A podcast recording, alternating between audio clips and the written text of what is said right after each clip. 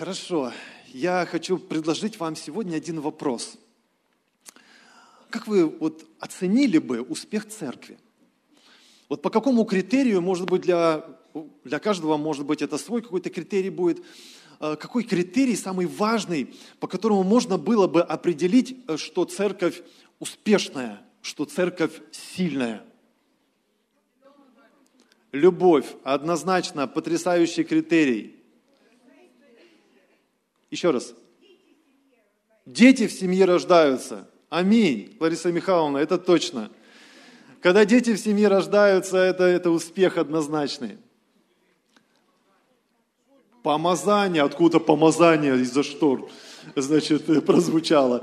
Помазание – это правда, когда ты ощущаешь это присутствие Божие, это так круто, это правда, можно оценивать как успех в церкви. Это правда. Достаточно много критериев. Святость стоит сюда отнести, без которой никто не увидит Господа, правда?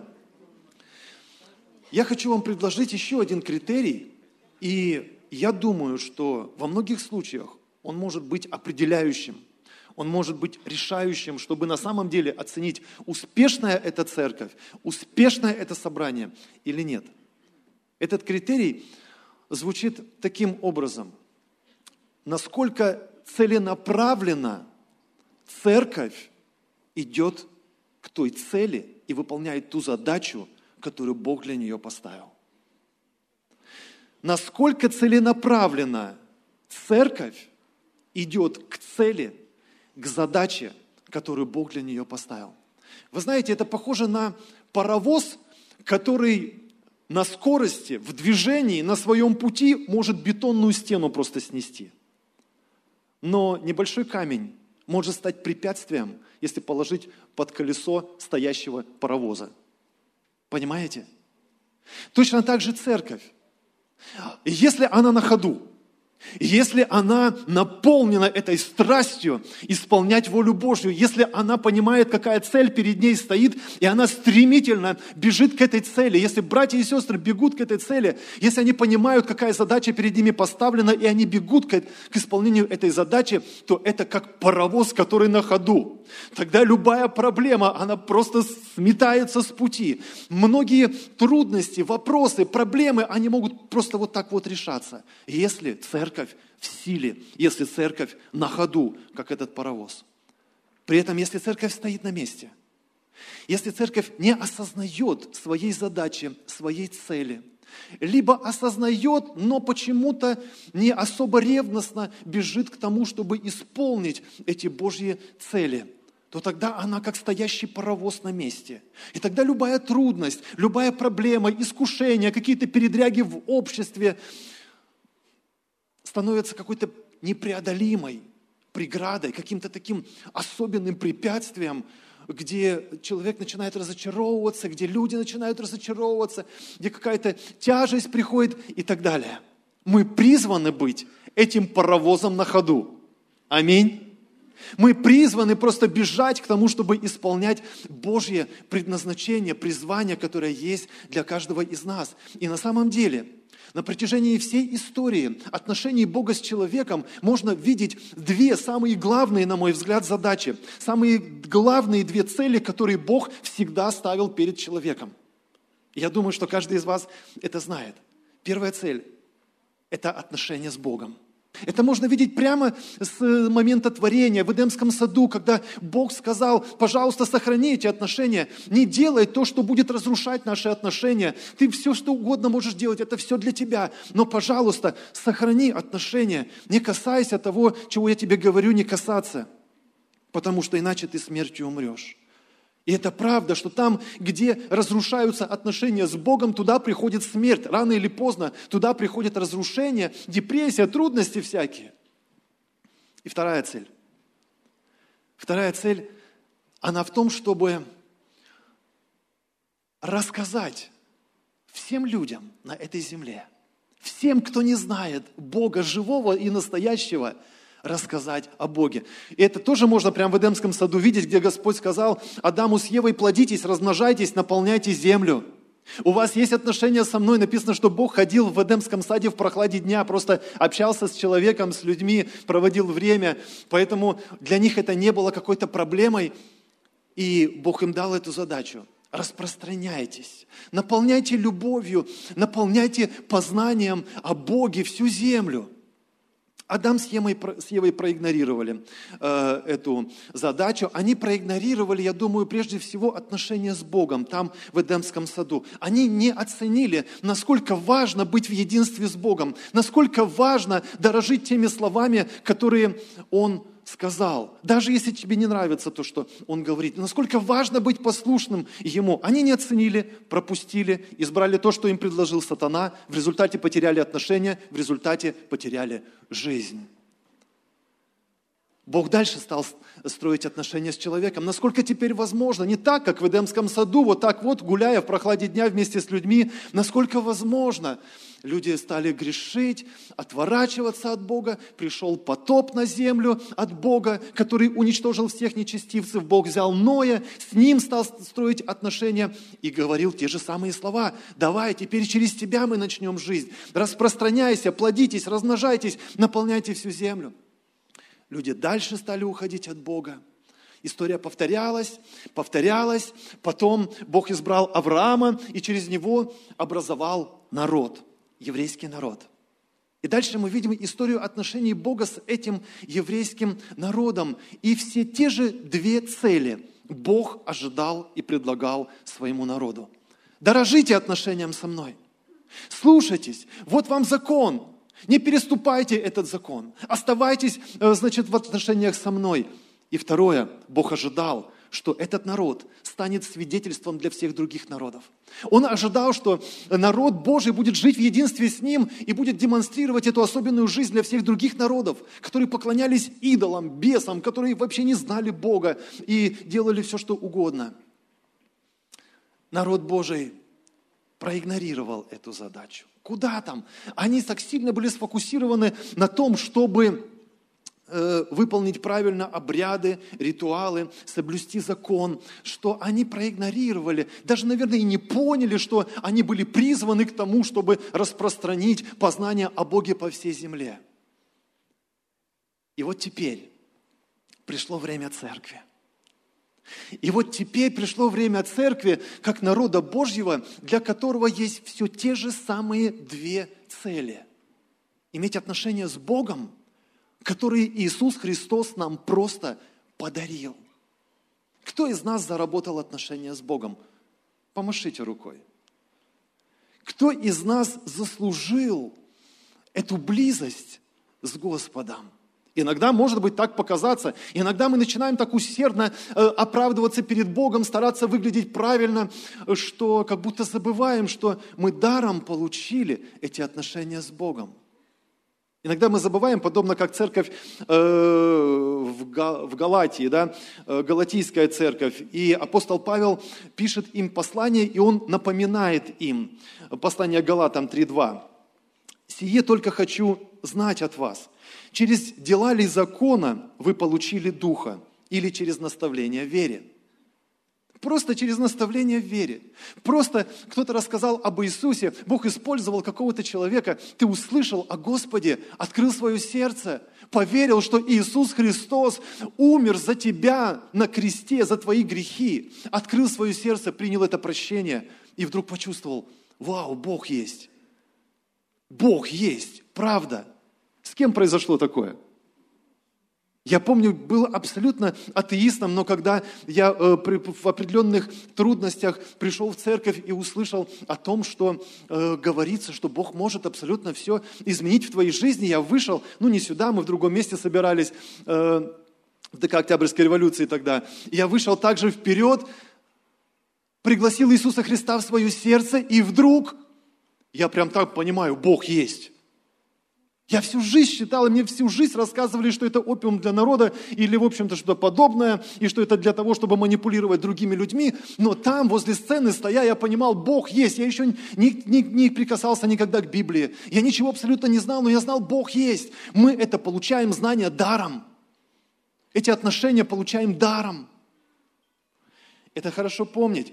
Э, и дальше в пятом стихе а апостол говорит дальше, подающий вам Духа Святого и совершающий между вами чудеса. Не только спасение, а совершающий между вами чудеса. Я помню, что после того, как покаялся, сразу же э, сказал, там у меня подруга лежит э, в, в положении, в больнице, э, пойдемте помолимся, значит, за нее. Она, она, э, говорят, потому что, что она не должна уже родить, и там все плохо.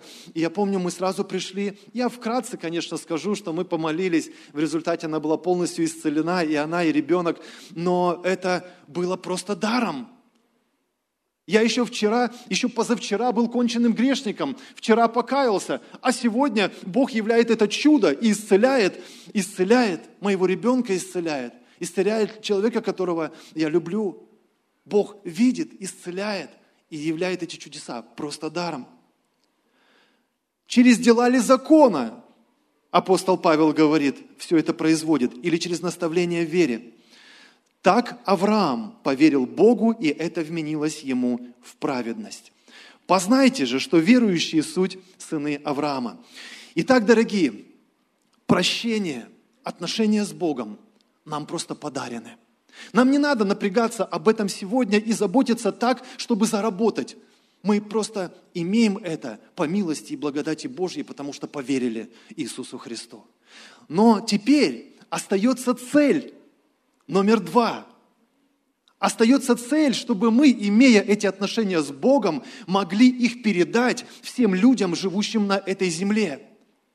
Остается все та же самая цель, которая была в Эдемском саду, которая была у еврейского народа, которая сегодня у церкви. Эта цель сегодня, она чуть ли не номером один становится. Потому что мы не зарабатываем сегодня отношения с Богом, мы просто их имеем – но сегодня Бог хочет иметь эти отношения в пути. Вы знаете интересный факт, что э, э, в, раннюю, в ранней церкви, или вот в то время, в первом веке, скажем так, первый, второй, да, третий век, вы знаете, что э, христианское учение называлось «путь». Есть целый ряд там мест Писаний, я выписал, ну, может быть, парочку вам скажу, э, где об этом говорится, например, в Деяниях 19.23. В то время произошел немалый мятеж против пути Господня, то есть против вот этого движения христианского. Или, например, Деяния 19.9. Но как некоторые ожесточились и не верили, злословия путь Господень перед народом, то он, оставив их, отделив учеников и так далее. Хорошо, ну еще одно место Писания э, скажу. Апостол Павел, э, вспоминая свою прошлую жизнь, он свидетельствует и говорит, и это Деяние 22.4, «Я даже до смерти гнал последователей сего учения», здесь написано, а в оригинале это все то же самое слово, которое вот «путь» означает, да, э, которое вот перед этим я читал в других местах Писаний. Это все то же самое слово. То есть можно было бы сказать, что «я даже до смерти э, гнал последователей пути». То есть, если смотреть оригинал – связывая и предавая в темницу и мужчин, и женщин. Есть другие места, э, которые об этом же говорят. Я не буду все э, цитировать. Я хочу сказать, что для того, чтобы обозначить учение христианское, в первых веках использовали слово «путь». И с одной стороны это понятно, потому что Иисус сам о себе в свое время сказал, что я есть путь, истина и жизнь. Да? Никто не приходит к Отцу, как только через меня. Во-первых, Он говорит, я есть путь. Пошли со мной, пошли в этот путь. Но я думаю, также э, христиан и их учения называли путем, потому что это слово как нельзя лучше описывает э, вот эти ценности и вот этот образ жизни, в котором находились христиане того времени. Они были в пути. Они исполняли волю Божью, они понимали эту цель, которую Бог для них поставил, и поэтому они не были паровозом, стоящим на месте. Они осознавали эту цель, которую Бог для них поставил, просто подарив им отношения, и они стремительно двигались, чтобы исполнить эту цель, чтобы выполнить эти задачи. Вы знаете, что э, в первые три столетия до 300 года – это небольшая, в начале небольшая группа людей, христиане, которые уверовали в Иисуса Христа, они проповедовали, они практически э, почти почти всем людям того времени они смогли передать вот это послание, рассказать об Иисусе Христе. И это несмотря на гонения, которые они переживали. Во-первых, гонения от еврейского народа. Вначале церковь в основном состояла из евреев, да, потому что Иисус прежде всего там проповедовал, и прежде всего евреи покаялись, э, и из них состояла первая церковь, но другие евреи, они называли это назарейской сектой – и они гнали настоящих христиан. Они считали, что Иисус это самозванец, это сегодня, спустя две тысячи лет, мы понимаем, это самое круто, что мы можем иметь, это веровать в Иисуса Христа. Но тогда они назывались и назарейской ересью. И христиане настоящие переживали сильные гонения со стороны иудеев. С другой стороны, римляне – которые считали, что христиане, проповедуя о любви, могут ослабить их боевой дух, этот боевой настрой государства и сделать э, Рим слабым. Поэтому они тоже гнали христиан. А кроме этого, внутри церкви возникали разные лжеучения, которые пытались проникнуть в церковь, разные ереси, и там была борьба. Итак, гонения со стороны евреев, гонения со стороны язычников, внутри разные трудности, и при этом – это была сильнейшая церковь первые три столетия. Они проповедовали везде. Посмотрите, как о них э, написано, э, когда гонения были. Своими словами скажу. Там написано, что э, немалый мятеж был возмущен. Там Стефана тогда э, побили камнями. И э, это давление на христианскую церковь было. И вся церковь, написано, кроме апостолов, они рассеялись разошлись по всем местам. И при этом везде, на всяком месте они проповедовали Слово Божье. И в результате рождались церкви, появлялись новые собрания. И Слово Божье, вопреки вот этим всем давлениям и гонениям, оно еще больше распространялось. Это первая апостольская церковь. Они были этим движущимся на скорости паровозом, для которых, казалось бы, нет никаких препятствий – для которого, казалось бы, просто нет какой-то причины и не может быть, чтобы остановиться. Они просто двигались вперед, и Бог, написано, подтверждал чудесами и знамениями, подтверждал свое слово, подтверждал свою истину. Бог совершал чудеса, знамения, исцеления, воскрешение из мертвых.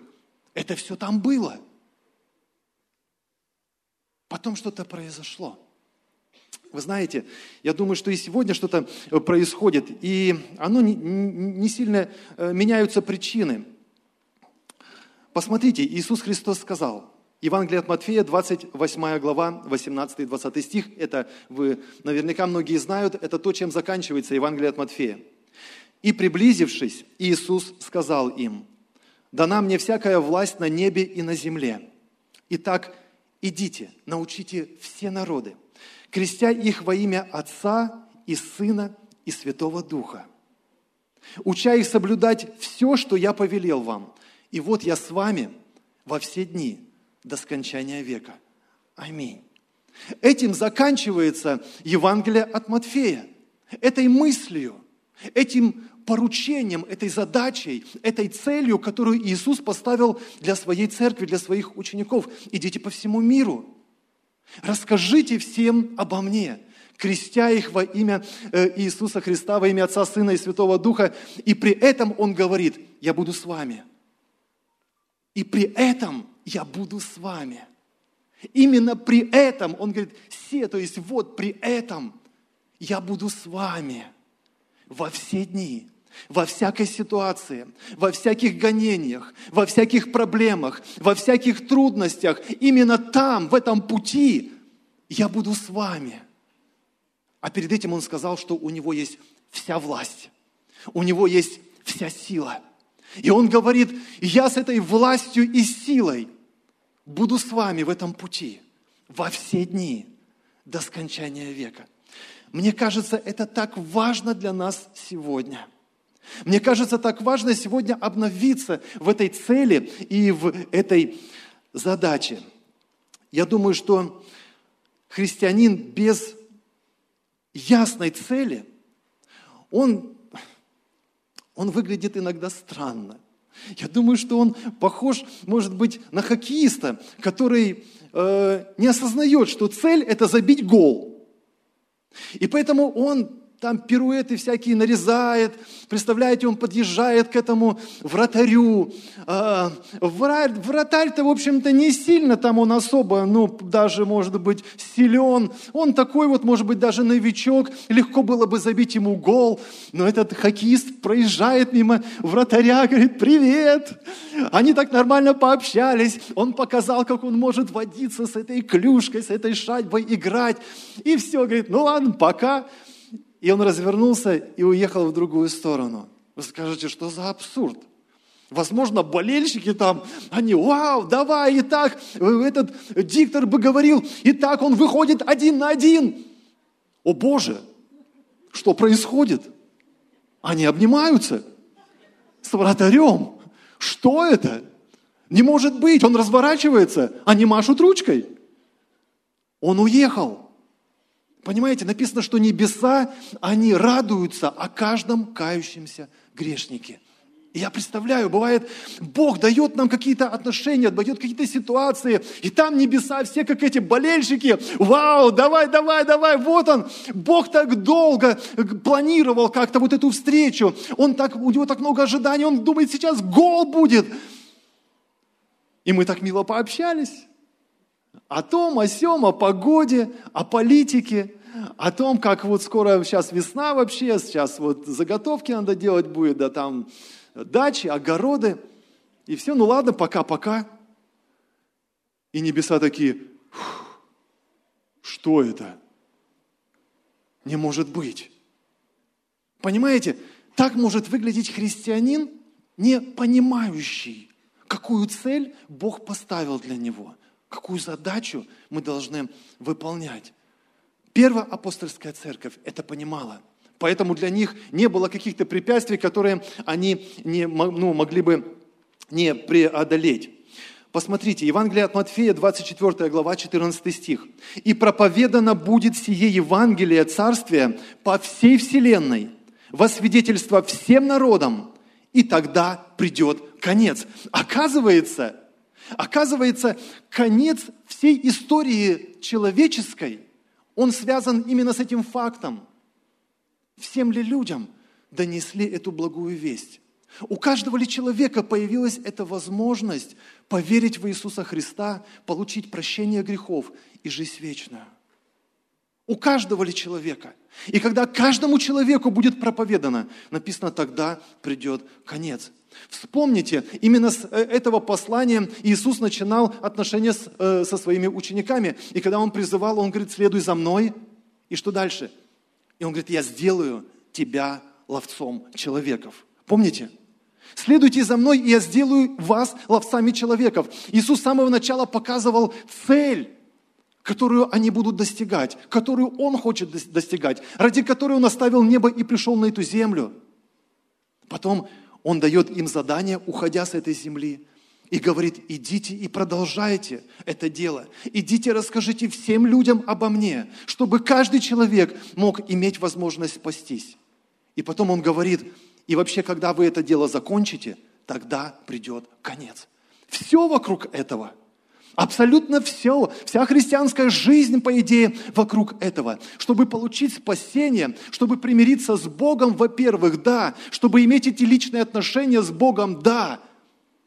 Но также второе, чтобы передать эту жизнь другим людям. Поэтому, когда написано, как Иисус избирал учеников, то написано таким образом, что Он пригласил их к себе для того, чтобы они, во-первых, с Ним были, и для того, чтобы посылать их на проповедь. Мы кругом это можем видеть. Во всех Евангелиях мы можем это видеть, в посланиях мы можем это видеть, эту цель и задачу, которую Бог ставит для нас. А Савол терзал церковь, входя в домы и влача мужчин и женщин, отдавал в темницу, а между тем, рассеявшись, ходили и проповедовали Слово Божье. Вот это место Писания хотел вам прочитать. Аллилуйя. Я знаю, что бывает трудно. Иисус Христос сказал, что если мы постыдимся Его и Его слов, то есть Евангелия, как написано в этом грешном мире, Евангелие от Марка, 8 глава, 38 стих. «Ибо кто постыдится меня и моих слов, вроде сем прелюбодейном и грешном, того постыдится и Сын Человеческий, когда придет в славе Отца Своего со святыми ангелами». Иисус понимал атмосферу, в которой мы находимся. Он понимал, что в этом мире люди просто смеются над Ним. Он на себе ощутил этот смех, эти издевательства, эту боль, это отвержение и распятие на кресте. Он прекрасно осознает, в каком обществе, в прелюбодейном и грешном мы с вами находимся. И я знаю, как бывает трудно говорить, когда ты понимаешь, что все остальные об этом думают.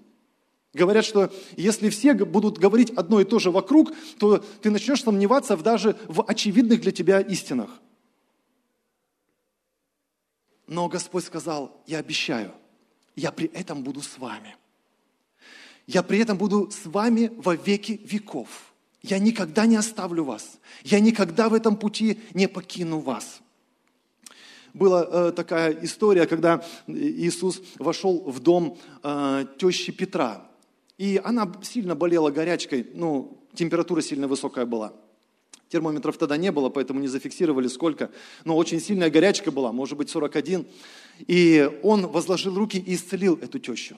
Молва об этом, по всей видимости, быстро распространилась. Иисус пришел и исцелил человека, просто никто не мог это сделать.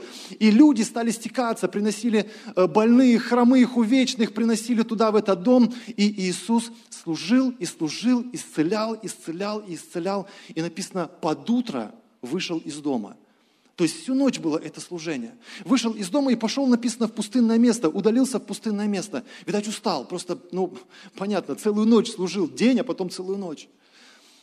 И люди стали искать его. И мы тоже иногда ищем Бога.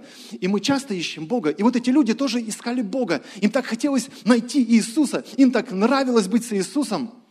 И написано, что когда они его нашли, нашли все-таки – он куда-то в пустынное место ушел, не, не знаю, искали, нашли все-таки. Мы, бывает, находим на самом деле. И присутствие Божье, классно все. Нам так хочется быть в этом присутствии Божьем. И там написано, они нашли его и удерживали его, чтобы он был с ними. В ответ этим людям Иисус сказал, и другим городам я должен проповедовать Слово Божье, ибо на это я послан. Понимаете? Мы тоже, бывает, находим, прям стремимся к Богу, мы хотим, чтобы быть в Его присутствии, мы находим, вот оно, это присутствие, нам так классно. Но почему-то не приходит мысль, чтобы пойти и с этим присутствием Божьим и исполнять эти задачи, и исполнять эту главную цель, которая никуда не уходила. С того момента, когда появились первые люди в Эдемском саду, и до сегодня эта цель никуда не девалась. Бог всегда мечтал распространить познание о себе по всей этой земле. Сегодня время церкви. Сегодня у Бога нет другого народа. Сегодня написано, что когда церковь сделает это дело, тогда придет конец. Все, этим закончится история. Сегодня этот вызов, дорогие для каждого из нас. И я понимаю, что бывает трудно. Бывает, кажется, ты стыдишься, тебе как-то неловко сейчас сказать. Знаете, все меняется, когда ты настраиваешь фокус. Когда ты принимаешь эту задачу, как на самом деле задачу от Бога для всей своей жизни. Это вопрос у меня сегодня каждому из нас. Насколько мы приняли эту цель, проповедовать людям, насколько мы приняли эту задачу, которую поставил для нас Иисус, чтобы проповедовать всем народам и посвятить этому свою жизнь, точно так же, как Он однажды посвятил этому свою жизнь. Насколько мы приняли это, насколько наш фокус, он четкий на эту задачу, насколько картинка ясная – если Илья там что-нибудь собьет сейчас, когда он снимает на камеру или э, фото, фотографирует, то мы увидим картинку очень такую непонятную, расплывчатую какую-то. И вот мы, бывает так, рассуждая о жизни, мы не до конца понимаем, какое наше призвание, какой наш дар, какое наше место в церкви, как нам надо, что нам надо делать. Понимаете, такая расплывчатая картинка. Друзья, все меняется, когда ты настраиваешь фокус свой, когда картинка становится ясная. Когда этот фокус, ты, в этом фокусе ты понимаешь, это цель – проповедовать людям Слово. И важно все, что вокруг этой цели, важно все, что с этим связано, и, соответственно, не имеет большого смысла то, та деятельность, которая с этим вообще никак не связана.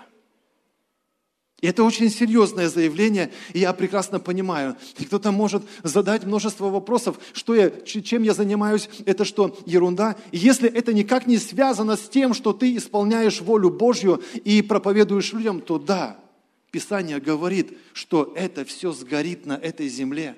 Дела написано, и все, все на этой земле, это все сгорит. А исполняющий волю Божью пребывает вовек.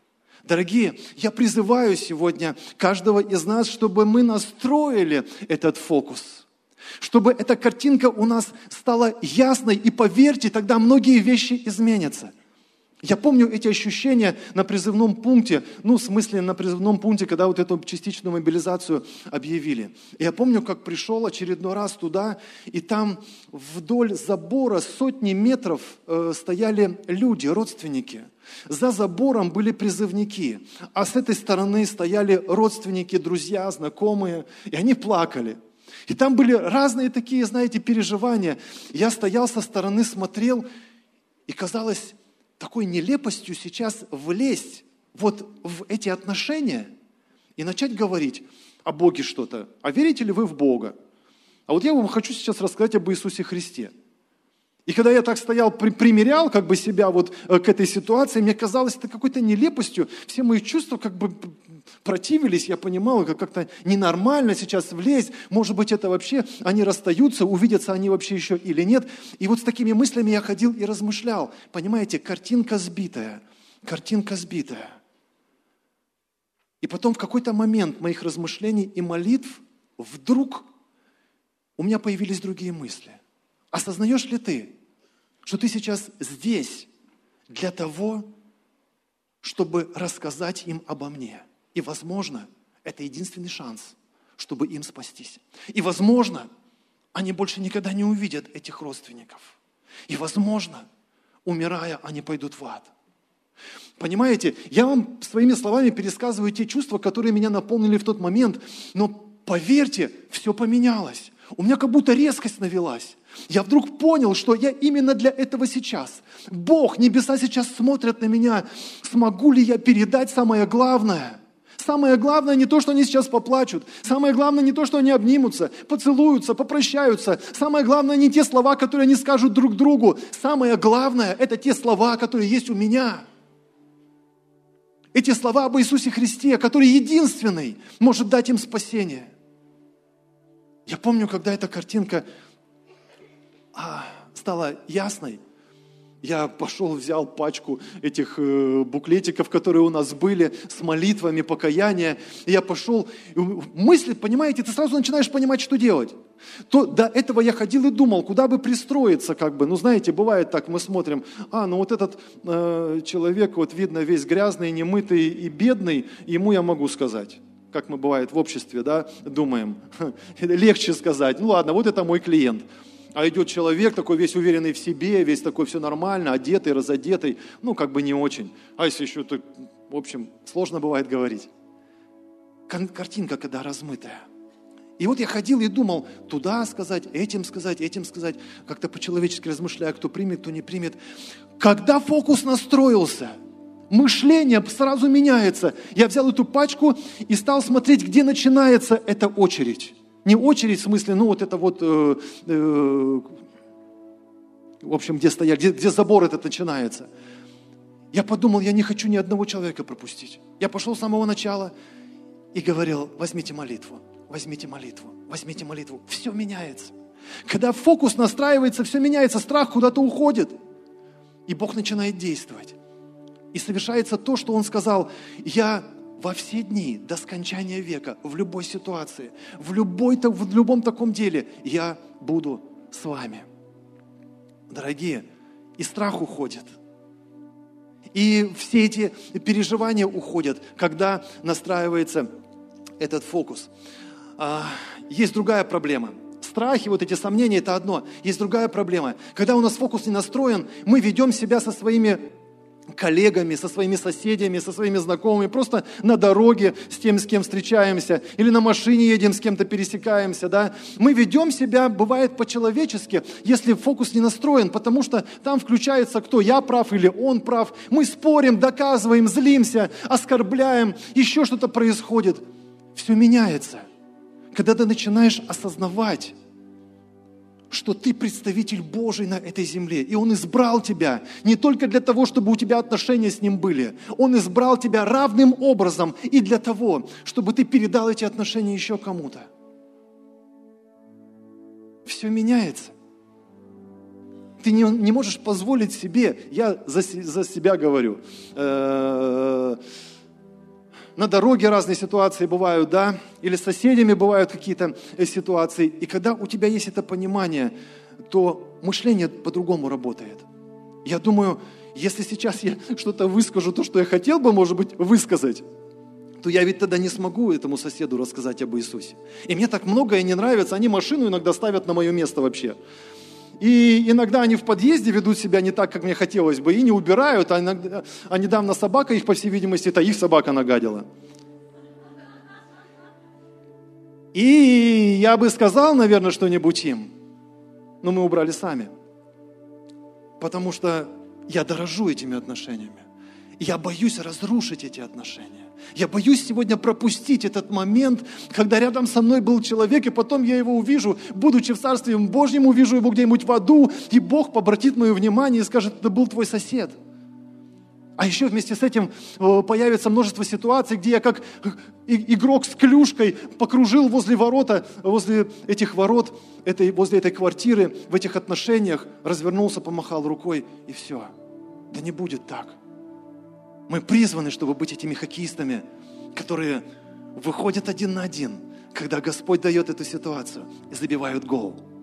Мы призваны быть этими свидетелями Иисуса Христа, которые используют каждую ситуацию, чтобы прославить Его имя, чтобы передать эти отношения кому-то еще, и чтобы Его имя по-настоящему прославилось. И тогда мы не пропустим ни одну ситуацию. И тогда мы будем ощущать Его присутствие совсем по-другому – я думаю, что когда эти люди нашли Иисуса в пустыне и удерживали, написано его, и просили, чтобы он остался вместе с ними, вместе с ним, и он, а он сказал им в ответ, что э, я и другим должен проповедовать э, Слово Божье, Царство Божье, э, ибо на это я послан. Я думаю, что в тот момент толпа разделилась. Потому что были люди, которые сказали, да, ну ладно, и пошли домой. А были люди, которые сказали, я не хочу больше без него. Это был, одним из них был Петр, который получил ответ на свою нужду, получил кучу рыбы, получил ответ на свою молитву, но при этом он сказал, я не хочу больше без, ничего, без него ничего. Я не хочу, мне не нужно столько рыбы без него, мне ничего без него больше не надо. Я пойду, куда он поведет. Иисус сказал, пойдем, я сделаю тебя ловцом человеков. Дорогие, это наше призвание – Сегодня это время церкви, чтобы прославлять Его имя, имя Иисуса Христа. Он достоин, чтобы мы могли говорить о Нем. Он достоин, чтобы мы могли рассказать всем народам о Нем. И скоро, кстати, праздник Пасхи. Не за горами праздник Пасхи, уже меньше месяца до этого праздника. Я хочу предложить вам, что если мы, каждый, вот если мы согласимся, чтобы начать молиться за трех новых людей, которым мы еще не говорили об Иисусе Христе. Нет, может быть, мы им и говорили, но они еще не дошли до церкви.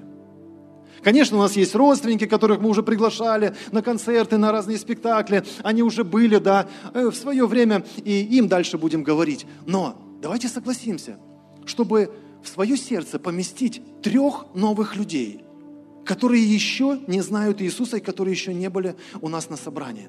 А давайте молиться с вами вместе в единстве на каждом собрании до того, как наступит этот праздник Пасхи. Давайте согласимся молиться об их спасении.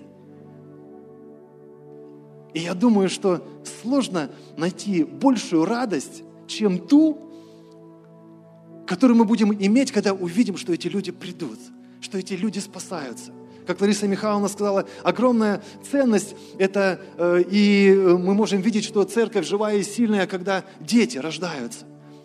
Вот точно так же в церкви, когда дети рождаются, когда новые люди будут приходить. Я думаю, атмосфера другая будет. Я думаю, небеса будут ближе. Я думаю, радость у нас будет намного больше. Потому что небеса радуются о каждом кающемся грешнике. Вот не написано, что небеса радуются о, о том, что мы исцелились.